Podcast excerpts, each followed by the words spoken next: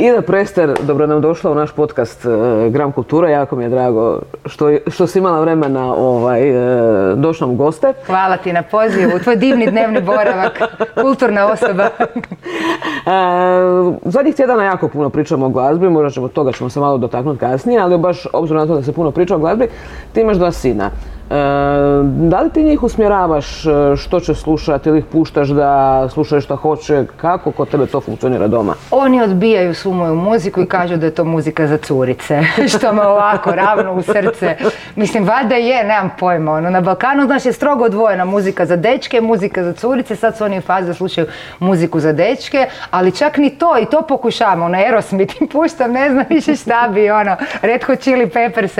Ne, oni su sad u fazi da jako ovaj, vole dvije jedine stvari o kojima ja ne znam ništa. A to su nogomet i gaming.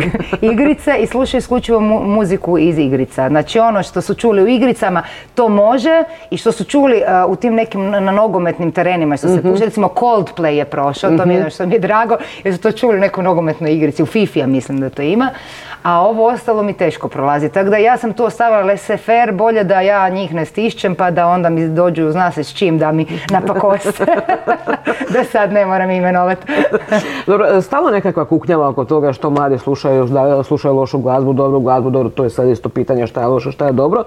E, misliš da tu treba nekako utjecati na to ili naprosto pustiti e, klinca da idu nekim svojim putem? Ma ne im ništa. Znaš, ne možeš im ništa, možeš samo se truditi da im staviš, ono, postaviš neko okruženje doma da oni s tobom mogu otvoreno pričati o svemu pa i muzici. Ja sam jako emotivno vezana uz muziku i zato meni je jako teško pričati o tom hladno kao pusti ih. Ja bi im silno željela usmjeriti i pokazati i ono zabraniti nešto, ali znam da jedino ako im ja objasnim zbog čega ja određenu muziku ne volim, pokažem im tekstove koji su meni bitne, mm pokažem im te neke muzičke stilove koje su meni važne, može samo nadat da oni tebe dovoljno vide kao nekakvog svog duhovnog vođu dok to može biti tako do negdje 13-14 godine nakon toga te više ne šiše uopće, da neke stvari mi ipak ostaju. Mi puštamo muziku koju ja volim, to što ti kažeš nećemo sad dobro ili loša, nego muzika koju mi volimo i ja se samo nadam da će oni odrastajući to ipak neke stvari poprimiti. mojim roditeljima je to uspjelo. Oni su mene stvarno ono drogirali Beatlesima kad sam bila mala. Dobro, bilo je tu i svega drugoga, ali recimo Beatlesi su se jako mhm. ulovili. Ja sam ono naučila svirat, da neke debele note Beatlesa su bile, doduše mi nisam imala društvenih mreža, pa nisam sad drugo radit, nego sam svirala klavir svirajući ono Yesterday. ali stvarno te neke stvari su mi, su mi mhm. ostale. I dosta toga, evo vidim da je dan danas tata moju muzičku karijeru prati, interesira ga, pa ja njemu nešto pokažem. Pa on meni sad već nešto je u mojem žanru otkriva novo jer se on uhvatio i ako imaš dobar odnos sa djecom to je vaša zajednička igra. Mhm. Jel se ti usudiš slušat sve i svašta? Kako misliš sve i svašta? Pa ono, od, od onoga što voliš do onoga što ne voliš. od Nirvane do Silvane, što bi se rekla. A, meni je muzika jako važna, već ono 30 godina, znači počela sam svirati klavir pa sam počela raditi neke svoje pjesme, tako da sam ja e, mukotrpno gradila svoj muzički ukus. I naravno da slušam sve i dam šansu i sad kad je došla ta Aleksandra Prijović napunila sto arena, da sam ja to poslušala jer mhm. zanima me i fenomenološki, ali znam što mi paše i ja mislim da sam ja strašno široka, znači od tehna do nekakvog indie densa, elektropopa, uh, popa, rock'n'rolla, meni se to čini užasno široka, široki mm spektar, ali s obzirom na današnje vremena to ispada užasno uzak spektar koji nažalost niko više ne sluša. Ali tako je kako, u nekim stvarima gubiš, u nekima dobivaš i u svakom slučaju se teže adaptiram na ono što je danas, danas mainstream. Evo kad se već spomenula ovaj, Aleksandru Prijović, evo nedavno je bilo, uh, mislim i dalje se priča o Taylor Swift i njezinoj turneji mhm. koja je ono razbila sve moguće rekorde, mislim ozbiljni mediji su se bavili njenom njenom turnejom. Pa da, ovo je slično, Aleksandra Prijević je njen, utjecaj, balkanska Taylor Swift, to je to. da, da, utjecaj njene turneje na ekonomiju, na ovo, na ono. E, međutim, od Taylor Swift nismo baš onako, dosta smo onako skromno čitali kod nas u medijima o njenoj turneje, dočim o gospođi koja će tek sad napuniti arenu, svaki dan nešto čitamo. Kako kad nam je pod nosom? Kako tumačiš to da nam Taylor Swift nije toliko zanimljiva? E, pa zato što ja primjećujem da smo mi kulturološki dosta zatvorili I ono što je čudno, znaš, kako je došao internet, mislim, ako promatramo kroz prizmu muzike, nekako ti je bilo logično da će klinci sad početi slušati sve, ono, početi interesirati ono, ne znam, ono, japanski rock and roll bendovi, švedski metalci, da će jednostavno kad si click away, da ćeš u nić, znači ti stvarno možeš ono, doći doma bilo kom na mhm. svijetu. Međutim, ispalo je da što smo otvoreni, da smo se to više zatvorili. Ja znam da smo, kad sam ja bila klinka, mi smo ono naručivali te CD-ove iz Amerike, mi smo čitali tu heroinu novu. Ja znam da sam prvi CD koji sam kupila, točno se sjećam, PJ Harvey, Read of Me. Znači ja to nikad nisam čula. Ja sam samo pročitala recenziju, činilo mi se da će to biti nešto za mhm. mene. Ja sam to ovaj, u, ovaj, iz Njemačke tad naručila i kupila i ništa mi nije bilo jasno. Ona se dosta se tjerala godinu dana da nju skužala, pazi, to je bilo skupo, do toga je bilo teško doći. Da, da, nije to baš bilo dostupno. to zanimalo, i, znaš, da, da, da, tu svjetsku scenu nekako proradiš, ali meni se čini da, današnji klinci na Balkanu da su strašno zatvoreni. Mi ne dolaze ni, ok, DJ-evi na tehno sceni i ima još nekih e, gostovanja, ali što se tiče te neke, što bi se reklo, žive glazbe, smo se full, full okrenuli na unutra. Mislim, što ima i pozitivnih i negativnih strana. Koji to Aleksandar Prijević, ima i pozitivnih i negativnih strana, ali naravno da bi ja s pozicije onog što mene zanima i što je meni uhu drago, više htjela da mi dođe neki monolink na puni arenu ili ne znam Jan Blomqvist, pa možda i Taylor Swift i Harry Styles, a ne Aleksandar Prijović, ali eto, ko mene pita. ko me pita? Ti me pitaš jedino, zato sam i došla, da me napokon neko nešto pita. e, dosta si ti zapravo zadnjih godina i na relaciji Zagreb-Beograd. E, postoje ono kad uspoređuješ, je li, tamo ista situacija što se toga tiče i pogotovo zapravo kad govorimo u smislu, nekako su uvijek nama iz naše pozicije čini da je tamo scena bogatija, da se puno više radi, da puno više se proizvodi, da je malta neko nekakva hiperprodukcija. Sad, je li to zaista hiperprodukcija ili je njihov marketing puno bolji nego... Srpski marketing je najbolji na svijetu. nego naš. Pa vidi, veća je zemlja, Beograd je duplo, ako ne i trostruko sad već kako se mi opadamo, veći od, od Zagreba i naravno da, da tamo ima svega. Međutim, meni i, i tamo pa i tu, ja za ono što mene zanima, ono glazbeno, ja moram putovati. Znači mm. jednostavno siromašni smo. Siromašni smo taj neki indie zvuk, indie rock and roll, indie pop eh, je kod nas koliko je bio jači prije, od 80-ih je samo to padalo i padalo. I sad tu interesa ima jako malo. Na in musicu se eto jednom godišnje zbivalo kod nas nešto što, što se meni zanimljivo. Tu i tamo u tvornici. U Beogradu isto ne, nema, nema puno toga što je meni interesantno. Kaže na elektronskoj sceni da. Na elektronskoj sceni ima super programa, super klubova mhm. i u Beogradu kod nas, s obzirom da smo manji, plivamo je, naš, ima to peti kupe, ima masterstvo, sve to jako zapravo malo, ali u toj nekoj kako bi koncertnoj ponudi meni je, vidim manjkavosti u jednom i drugom gradu i ja moram potegnuti. Samo što eto sad s klincima ne mogu, ali zapravo iz moje pozicije tići na jednu primaveru ili na jedan sonar, da, pet, šest dana odradiš sve ono, glazba for dummy, sve najbolje na svijetu što ima trenutno i onda sam mi bila zadovoljna, ali trenutno ne stignem. Nemojte me ništa pitati, frustrirana sam. Dobro, ipak nam se čini kao da oni rade puno više spotova, recimo i festival, tamo recimo je Exit je ono, već ono, naravno već kultni, kultni festival, iz je nastao Sistar koji ovaj, je, u Umagu. A kod nas je ono već in music, lagano ne znamo hoće li se održati ili neće, a to nam je zapravo praktički bio jedini festival. Ono, kak, zašto uopće, kako, kako, ono, u čemu je kvaka, ono, zašto ono Exit uspjeva, a in music ne? Iako ono, kad gledaš po izvođačima i po programu, mislim, to je ono al pari, oni su tu po kvaliteti. tu, tu smo se sad mogli, kad malo razmislim, vratiti na ovu priču o marketingu. Znači, Exit je marketinška ono, revolucija je bomba. Oni su iz te, znači to nije samo glazbeni festival, mhm. to je jedan politički bunt. Na tome se to gradilo da je to e, jedna priča otpora. I to je užasno seksi. I taj prvi exit je trajao 11 dana, znači to je bilo baš ono svi ti bendovi, svi ti izvođači mhm. koji su se htjeli ono pokazati da su svi složni protiv zla su zajedno nastupili i to je iz te priče krenulo. I mislim da puno ljudi sa Balkana i stranaca dolaze upravo radi te priče. Znači to nije samo muzika, to je naš turizam je cijela bajka oko, oko nečega što ti mora izazivati neku emociju. I Exit i dalje nosi neku tu emociju. A In Musicu je puno teže jer to je jedan jako fini festival koji ima ono super izbor muzike. Meni mm bliži nego Exit trenutno. Da, da ali je jako teško jer takvih festivala ima puno više e, u Europi, znaš, imaš i Siget i ovo i ono, a Exit ima malo i ta priča, ono, Srbija sve jeftino. Oni su se prodali sa tom nekom... Su da, da, prodali su tu priču i to stvarno stoji. Tako da razumijem poziciju jednog i drugog. A ja idem i na jedan i na drugi jer eto, takva sam, volim sve. svugdje je dobro. da, da, da, svugdje mi sve boje mi dobro stoje.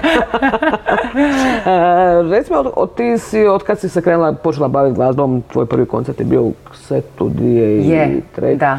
20 godina. Da, da, da, 20 godina. Ovaj, glazba se puno promijenila, puno se promijenilo zapravo sve, više ne slušamo glazbu kako smo slušali mhm. ranije. E, kako, se, kako je tehnologija utjecala na to rad, na rad benda, Bridget Danac, sve to? Kako je pa mene tehnologija stvarno spasila. Znači to ti koje ovo društvene mreže i internet i sve ima koliko plusa, toliko i minusa. Mhm. Sve to tak u balansu. I, tehnologija ti je jako demokratizirala cijelu tu priču, što je s jedne strane stvarno super, jer ja sam doslovce u svojoj sobi napravila sve što mi treba. Mislim, to je takva bila muzika, ta pankerska. Ja sam to malom Sintiću na baterije i ono na prvo na kazetofon snimala te svoje lajnove koje bi poslije onda mi prerađivali pa bi to mhm. se u studiju peglalo, ali zapravo je temelj panka, kojeg, koji mene tad zanimao, to je neki disco punk, zapravo to da tu nema previše cifranja, nema tih studijskih, ono, autotunova, to je sve, trebaš nabubati iz, iz glave odmah kako prvo snimiš, tako će ispast. I meni se taj do it yourself pristup jako svidio, a danas je to još lakše. Danas je do it yourself, odmah zvučiš kao vikend. Razumiješ? Tako da je ovaj, s jedne strane to uh, genijalno jer svakom klincu danas je to dostupno i mhm. može vrlo lako napraviti, a s druge strane, pogotovo uz pomoć tih modernih tehnologije AI-ova, se gubi ta doza kreativnosti, sve ti je automatizirano, sve može zvučati super, sve ti zvuči kao neka top produkcija ti izgubiš taj neki mhm. drive, tu neku, kako bi to rekla, iskrenu, jajnu stanicu u muzici koja, koja, koja je meni zapravo jako važna. Da, misliš da je tehnologija zapravo na neki način zapravo i utjecala dijelom na ovaj kupus svega kojeg danas pa, sigurno, imamo? da, da. Jer danas stvarno praviš pjesmu, kažeš hey Siri, make me a song, make me a trap song, make me a, ne znam, ono, pop song i samo klikneš i to ti je to. A, a ovaj, ja sam iz analognog vremena, ja sam stvarno analogna cura. Ja sam stvarno učila znaš, to svirat na akustičnoj gitari sa dvije žice, slušala te bendove, pratila tekstove, pa ne čuješ dobro, pa zapišeš krivo. I to je jedan skroz drugi pristup. Mislim da i zato je nama muzika bila strašno vrijedna. I mi smo i vrednovali nas prema muzici koju slušamo. To je bilo užasno bitno. To je bilo strašno bitno ono, da li ti slušaš metal, da li ti slušaš narodnjake, da li ti slušaš ovo. Danas je to sve jedan kupus jer je sve klike veza. Ništa se ne trebaš potruditi. mi, dok sam ja dobila taj CD, dok sam ga otvarala drhtavim rukama, to je bilo stvarno blago. I muzika je bila blago. Mhm. Da. E, danas često ljudi kažu da zapravo uz pomoć radi te tehnologije kao ne moraš, ne moraš se ni kužiti u glazbu. Misliš da je to stvarno moguće da neko može napraviti pjesmu da uopće nema pojma o glazbi, da ne zna ni svirat ništa, da ne zna Pa naravno, pa mislim sve ti kompjuter napravi. Ti mu samo kažeš žanar, kažeš mu temu, to, to se samo izbaci van, tako da ne moraš se ti tu nešto previše, previše angažirati. Što ne znači da nema genijalnih mhm. umjetnika danas i genijalnih glazbenika i ljudi koji stvarno rade me, muziku koja me emotivno jako, jako pogađa, ali drugčije, stvarno je sve drugčije. I živimo u strašno uzbudljivom vremenu kad ti ne vidiš kako će to. Mislim, eksponencijalno brzo se stvari mijenjaju sve ali ono u svakom smislu, u politici, u, u, ekonomiji, u umjetnosti, znači sve je na opačke za sekundu i nama starcima se tu, moram priznati, teško snaći. Naravno da smo nostalgični prema drugim vremenima, ali bilo je svakakvih sranja u drugim vremenima, tako da treba prihvatiti ono najbolje. Svako vrijeme da, svoje Tako je, tako je. Svaka rit dođe na šekret. E, od čega zapravo glazbenici kod nas ili ajmo reći na ovim prostorima zapravo najviše žive? Da li su to albumi, koncerti, streaming pretpostavljam? Ma ne, ne. Ništa? Pa vidi, ja ti tu ne znam reći, ja ne živim od muzike, realno. Mislim, ja stvarno živim od svih drugih stvari, meni je muzika samo zvonka radost. Jedna moja onako e, neobična, ekstravagantna strast na koju ja trošim pare. Tako da čeg muzičari danas je svaka im čas, ja nemam pojma, vola da mi kažu. Mislim, ima stvarno muzičara koji su uspjeli to puni dvorane i arene i ti fenomeni kao što recimo Matija Cvek koji je stvarno uspio, ono, dečko je uspio u mhm. zadnjih par godina živjeti, to ja se nadam dobro od toga što radi, njih je jako malo ljudi koji to uspiju, pogotovo koji ono ne sviraju po tim svadbama, ono, koji se pokušavaju držati nekog tog žanra koji je danas nije toliko popularan i e, više manje to mi je jako žao, ljudi od toga odustaju. Jer ti je teško to pospojiti sa obavezama, teško ti je isfinancirati to, paziti. Ne možeš snimiti spot bez tri soma eura, ali da je nikakav. Ono, mhm. Jedino ako stvarno daš ono animaciji kompjutersko ti sve samo napravi, ako ti uzmeš kameru, to gotovo. Tako da je to skupi sport. To je doslovce, ono, prije se govorilo za tenis da je skupi sport, pa su kao bile face vidio, buko se sad ubijalo i sad do nešto na šalati, trenira, baviti se muzikom, ima the band, to mhm. je i emotivno, užasno zahtjevno i, i ljudski, jer tu toliko nema para, ti stvarno moraš to raditi sa svojim najboljim prijateljima, s mhm. kojima se ne posvađaš nikad i, i, i financijski ono jako skupo. Tako da to je samo za, za nas par luđaka koje je ostalo.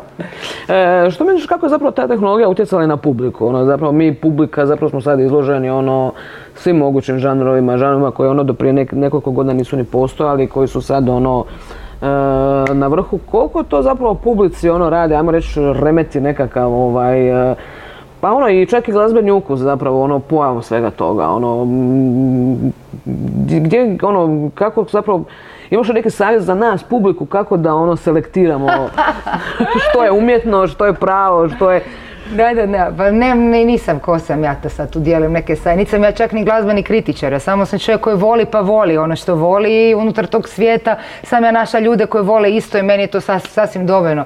Ali nije to samo stvar ni, ni glazba, što si me pitala, najveći ti je, toliko ti je sve dostupno da više nije problem doći do informacije, problem je kako si kurirati život. Mm. Zato ljudi vole influencere koji su inače kao mraženi. Ljudi vole imati urednike života. Da im neko kaže, e sad kupi ove ruž, e sad slušaj ovo, e mhm. sad odi na ovaj koncert. Znači treba im urednici, ti live guruji koji će im reći sada rade od tih mora opcija gdje se oni ne mogu snaći. I onda tako svak negdje nađe nekog, nekog svog. Ja imam neke svoje, nekom sam i ja taj koji to mhm. radi, pa ja isto od tih svojih followera isto tako biram neke zanimljive stvari i super tehnologija nam je donijela to da ti ne moraš ono čekat neki oficijalni medij da ti kaže e, e to, je to. to nego ti samo da bireš ljude koji su ti inspirativni, koji su neki no name ljudi, ali koji ti vidiš da dijelite neke one iste on, mhm. poglede na život i onda se ti njima prepustiš da oni te, znači, sva, recimo, recimo napravila samo pjesmu 70 gdje kao slavljanje starosti i ono kakvi ćemo se biti carevi, carevi kad budemo stari. I sad ja dnevno dobivam 20, ali minimalno ljudi, 20 poruka ljudi koji me followaju na Instagramu, kad god vide neku super staricu koja pleše, koja se ludo obukla, koja nešto meni pošalju jer znaju da ću ja to cijeniti. I to je meni super drago. Znači, na taj način se mi međusobno hrabrujemo, mhm. jer svi starimo, pogotovo ženama je to užasno da, pritisak i to na neki način je super da se mi tu mi koji kužimo da ćemo mi biti do jaja starci. E, da mi reci, priča nam malo o Roži Murphy. Zajedno smo pjevali u Šibeniku na uh. dočeku nove godine. Jesi uopće imala priliku malo s njom nešto porazgovarati ili je to bilo onako... Da, ne bi ja baš previše o tom pričala. Ona je bila dosta, ja bih rekla, nervozna u, mm. u tom trenutku. Mislim, Ok, to su sad neke behind stories, znaš. Mi smo dijelili isti backstage, jer ne jebi ga tamo se u Šibeniku na tom predivnom mjestu, na predivnom trgu, gdje smo bili imali backstage jedini koji smo mogli imati u tom predivnom muzeju. Mhm ali smo ga morali dijeliti jer nije bilo druge i sad moj bend na jednom čošku i skroz na drugom kraju Roisin Murphy. Mislim da je to nju jako ovaj, pogodilo, jer vidi, ja s jedne strane razumijem, ona ima ultra skupe te kostime. Mhm. I ko zna šta se njoj dešavalo na tim turnejama, da, je njoj neko nešto mazno, nešto ovo, ona prvi put vidi nas, tu ona vidi moje ovi e, sa, sa gitarama koje onaš ne kuža ništa, ni moje kostime, ni njene šminka. Ja mislim da je to prvo nju dosta ovako pogodilo, nije, nije se tu znala snaći, nije baš bila nešto full raspoložena za komunikaciju, ja sam vidjela da je tu ne, ne, neće. Ja sam se pokušala njoj uh, maknut s puta najviše što se moglo, ali znam u jednom trenutku to je bio genijalan moment. Znači moj gitarist koji ne kuži to jer ne znam kao šta ženama to sad znači. Mhm. I on se, mi smo cvirali prvi, on je sad uzeo svoju gitaru i sad on reklo, rečeno nam je dok ona ne izađe van, nemojte ulaziti unutra, njoj se treba mir, ona tamo je polugola, mm-hmm. znači ovo je to, ili je čuo, nemam pojma. Scena, On ulazi na vrata, staklena vrata, a s druge strane Rožin Murphy izlazi van. I sad, šta će, ove drži gitaru i pojačalo i sad Rožin gleda šta će, a niš jebi ga, slegne ramenima i otvori mu vrata, on kaže thank you i uđe unutra, on. Taman treba izaći van na stage, ona je ljuta, ove ulazi među Ali ona otvara vrata drugo. Bunde, perije, naj, on je njemu otvorila vrata, on je rekao thank you, ja ono, one, one, šta će sad? Tako da, ovaj, bilo je malo kleša, ali znaš šta, mene boli briga, ja sam na koncu, ovaj, ja sam stvarno njen veliki fan i to što ona bila tako malo na nas pissed off, mene nije uopće spriječio da nakon koncerta dođem s njom upoznat se, kad, kad sam ja se malo smirila, pofotkat se, imam sad tu fotku, nas dvije onako znojene, razlivene šminke za backstage i tu je već ona bila pristojna i kao zagrlili smo se. odradila je posao, pa Ja sam je pozvala, ja sam imala naravno mokre snove da će ona s nama ići na after, ja sam nju pozvala da je s nama prvo u tunel pa na neki privatni after, ona to naravno pristojno odbila, ali eto odradili smo tu formu i evo ja se nadam da će sresti u boljem raspoloženju sljedeći put. Ovaj, što vidiš od današnjih, od današnjih žanrova ili nekakvih izvođača? Ko bi mogao tipa za ne znam 30, 40, 50 godina da bi se mogao opet slušati? Recimo ko što se danas i dalje slušaju 80. Aha. Ko, ko bi mogao biti danas taj neki koji će biti nekakvoj Big ge- thing. big thing nekakvim novim generacijama? Na domaćoj sceni. Pa može i općenito. Da. Huh, pa vidi, što se tiče ovih velikih svjetskih izvođača, oni će sigurno osjetiti toliko je para uloženo u njih da mislim da će to trajati generacijama. A od ovih domaćih, mislim, ja se nadam da će, eto, ti neki izvođači koji su meni bliski i dragi, da će jednog dana Nipple People napuniti pet arena. Pocket Palma, Svemirko, da su to neka imena koja možda danas nisu toliko, dobro Nipple People fakat već je veliko im, ali znači da su to stvarno nešto što će biti neka glazbena ostavština. Ja, ja bi skroz voljela da, da to tako bude. Od ove recimo novije, no- od novih tih žanrova, što bi se reklo za mlade, koji ja, mislim, s obzirom na moje godine, logično je da se tu baš previše ne pronalazim i ne, i ne kužim to dobro, ali recimo strašno cijenim Vojka V. I mislim da je on napravio taman onu pravu kombinaciju inteligentnih tekstova sa tom dopadljivim plesnim e, bitovima koji su pitki, da možda klinci to danas ni ne kuže točno što on sve rekao, ali da će im ostati moći za 20 godina to i dalje biti, nažalost kako smo na Balkanu, i dalje će Da, to biti to je- aktualno. Tako da njega recimo jako cijenim unutar tog nekog modernog hip-hop e, trap žanra. A od ostalog ja nemam pojma, daj mi ti neki, neki primjer. Što je tebi dobro? A, Šta ne je bi se tebi znala, mislim, rekla bi ti Josipa Lisac, ona već je, ona Da, već ona je već je zapravo. gotova za ono, nju, znaš, da, sad ona je kad bi- legenda. Kad bi sad išlo nekog reći ko bi mogao E, biti ko Josipa je- Lisac za je, 30 tako je, godina, tako je. mm, on je Ona mi je primjer to, da ona mi je primjer toga kako se može, kako se može biti car. Da, I s tim, a čini mi se da nije zapravo kod nje pitanje novca. Ne, ma Uopće kako, ma To da se zapravo, hoćeš ono, baviti novcem, ne bavi se muzikom, to da riješim. Ali kako možeš biti dosljedan sebi i kako to ljudi na koncu i cijene na kraju. No sigurno je ona imala periode, one kad je bila mlađa, kad ona, ona isto bila ekstravagantna. Možda i previše Totalno, ekstravagantna da, za da. tadašnju Jugoslaviju.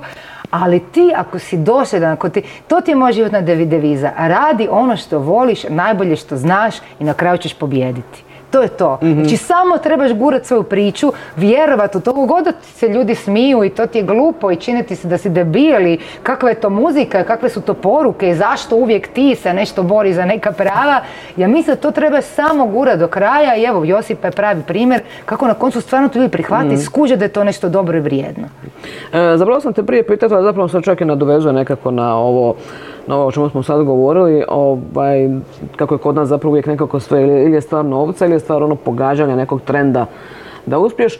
Ovaj, e, nekako se čini da mi ne možemo pogoditi niti ono, ni- niti Eurosong recimo. Znači, ono, i, tu, I tu uvijek kiksamo, ono, uvijek nekako ono, napravi se zapravo nekakva atmosfera, mislili smo da će Let 3 biti nešto, ali, očit- ali ono, ni tu nismo zapravo više to bio naš hype, nekakva naša želja, ili Let 3, Let 3, pa da oni nešto potignu. Jesi li ti kad razmišljala o, o Eurosongu? Pa mene non stop me k- kolju oko toga da bi ja vada sam dovoljno ludo ili izgledam da bi, da bi, ali ovoga, Ja nemam pojma. z- Koliko zapravo mi trebamo- Frka mi je, znaš šta, najgore ti otići na, na, na Doru i da onda budeš tamo predzadnji, zadnji, a htio si napraviti, a dovoljno si lud da se vidi da nemaš ono lijepu pjesmu, nego si ti...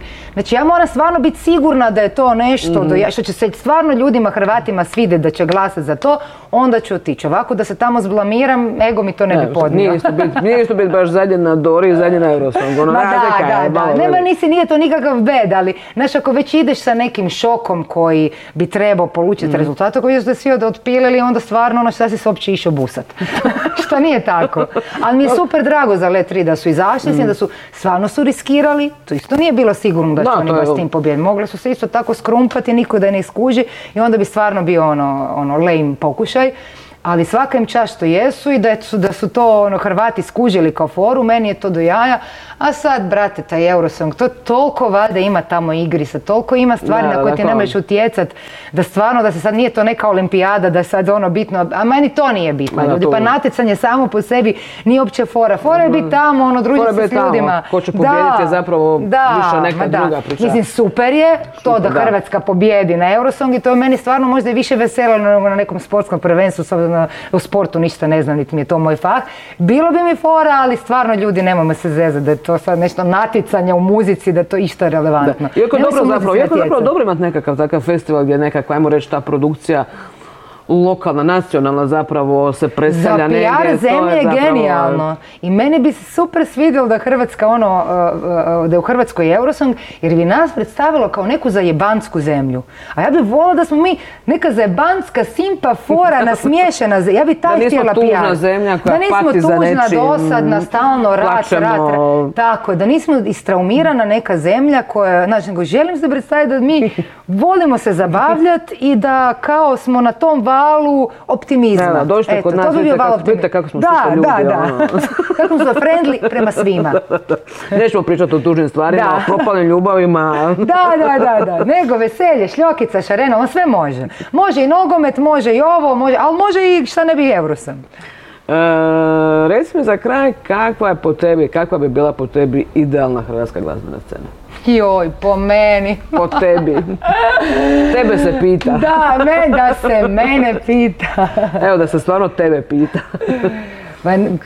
Ono čem sam pričala, ja bi puno više volila da smo otvoreni prema drugim zemljama. Eto, nije samo stvar žanra, nego da se otvorimo i prema Sloveniji, Austriji, Italiji, cijelom tom krugu, ono, ja sam nešto kratko živjela u Njemačkoj i, i stvarno moram priznati mi tih godinu, godinu pol koliko sam bila tamo, Mene to totalno razbucalo. Emotivno, psihički, kako god hoćeš. Ono. Ja sam došla, vratila se sve Njemačke, oformila bend, napustila ono, nakon fakulteta se prestala s time baviti, jer sam shvatila tu lepršavost života. Koja je vezana uz muziku. Znači jednostavno ta cirkuliranje svih mogućih nacija, žanrova, fora, gdje ono ljudi, znaš ono, rade godinu dana nakon toga, daju otkaz na posao, nemaju nikakvu opciju B, nego odu, ne znam, u Afriku, vrate se nakon pola godine. Nama jako fo- fali tog internacionalizma. I meni je super drago da su ljudi počeli dolaziti kod nas. Ti si me pitala za muziku, ali mislim da je to gen- generalna stvar. Nama treba e, doprinosa drugih kultura i da se to malo izmiješa, da puno tih muzičara dolazi ovdje, radnika, e, e, kulinarstva, da se svi malo zbučkamo, da, da, da vidimo št- ko smo mi zapravo, šta, šta mi zapravo hoćemo, ali to ne možeš dok nemaš upliv drugih kultura. Da, Tako da, evo, ako me pitaš i za muzičku scenu, ja bih htjela da puno više izvođača dolazi izvana, da puno više komuniciramo sa drugima i da na taj način i sami sebe bolje upoznamo. Da, nisu samo mlinci i čevapi, ima toga još. Ma da, da, da, da, da ne upoznaš ono stvar, ja isto, ka- ka- kad sam otišla u Beograd sam zapravo skužila da sam ja prava Zagrebčanka i šta zapravo znači biti prava Zagrebčanka. Tako da bi bilo super da i mi muzički tako ko- koketiramo i sa drugim tim interesom, ne se samo zatvaramo u to na neko naše područje, naš neki zvuk i da, da nemamo korespondenciju s ostalim. Ida, baš ti hvala, meni je ono, provela sam super, super jutro. Super jutro, Super e, jutro s mi. tobom, baš mi, baš mi je bilo ugodno, evo, želim ti... Dobro jutro Hrvatska, Merita i Ida. Super par. Provedite jutro s nama. Kako smo dobre. Je, vidiš kako smo dobre. Same sebi smo najbolje. E, hvala ti puno, Molim. vidimo se mi opet koje kuda. Ko je kuda? Među knjigama. Uživajte ljudi.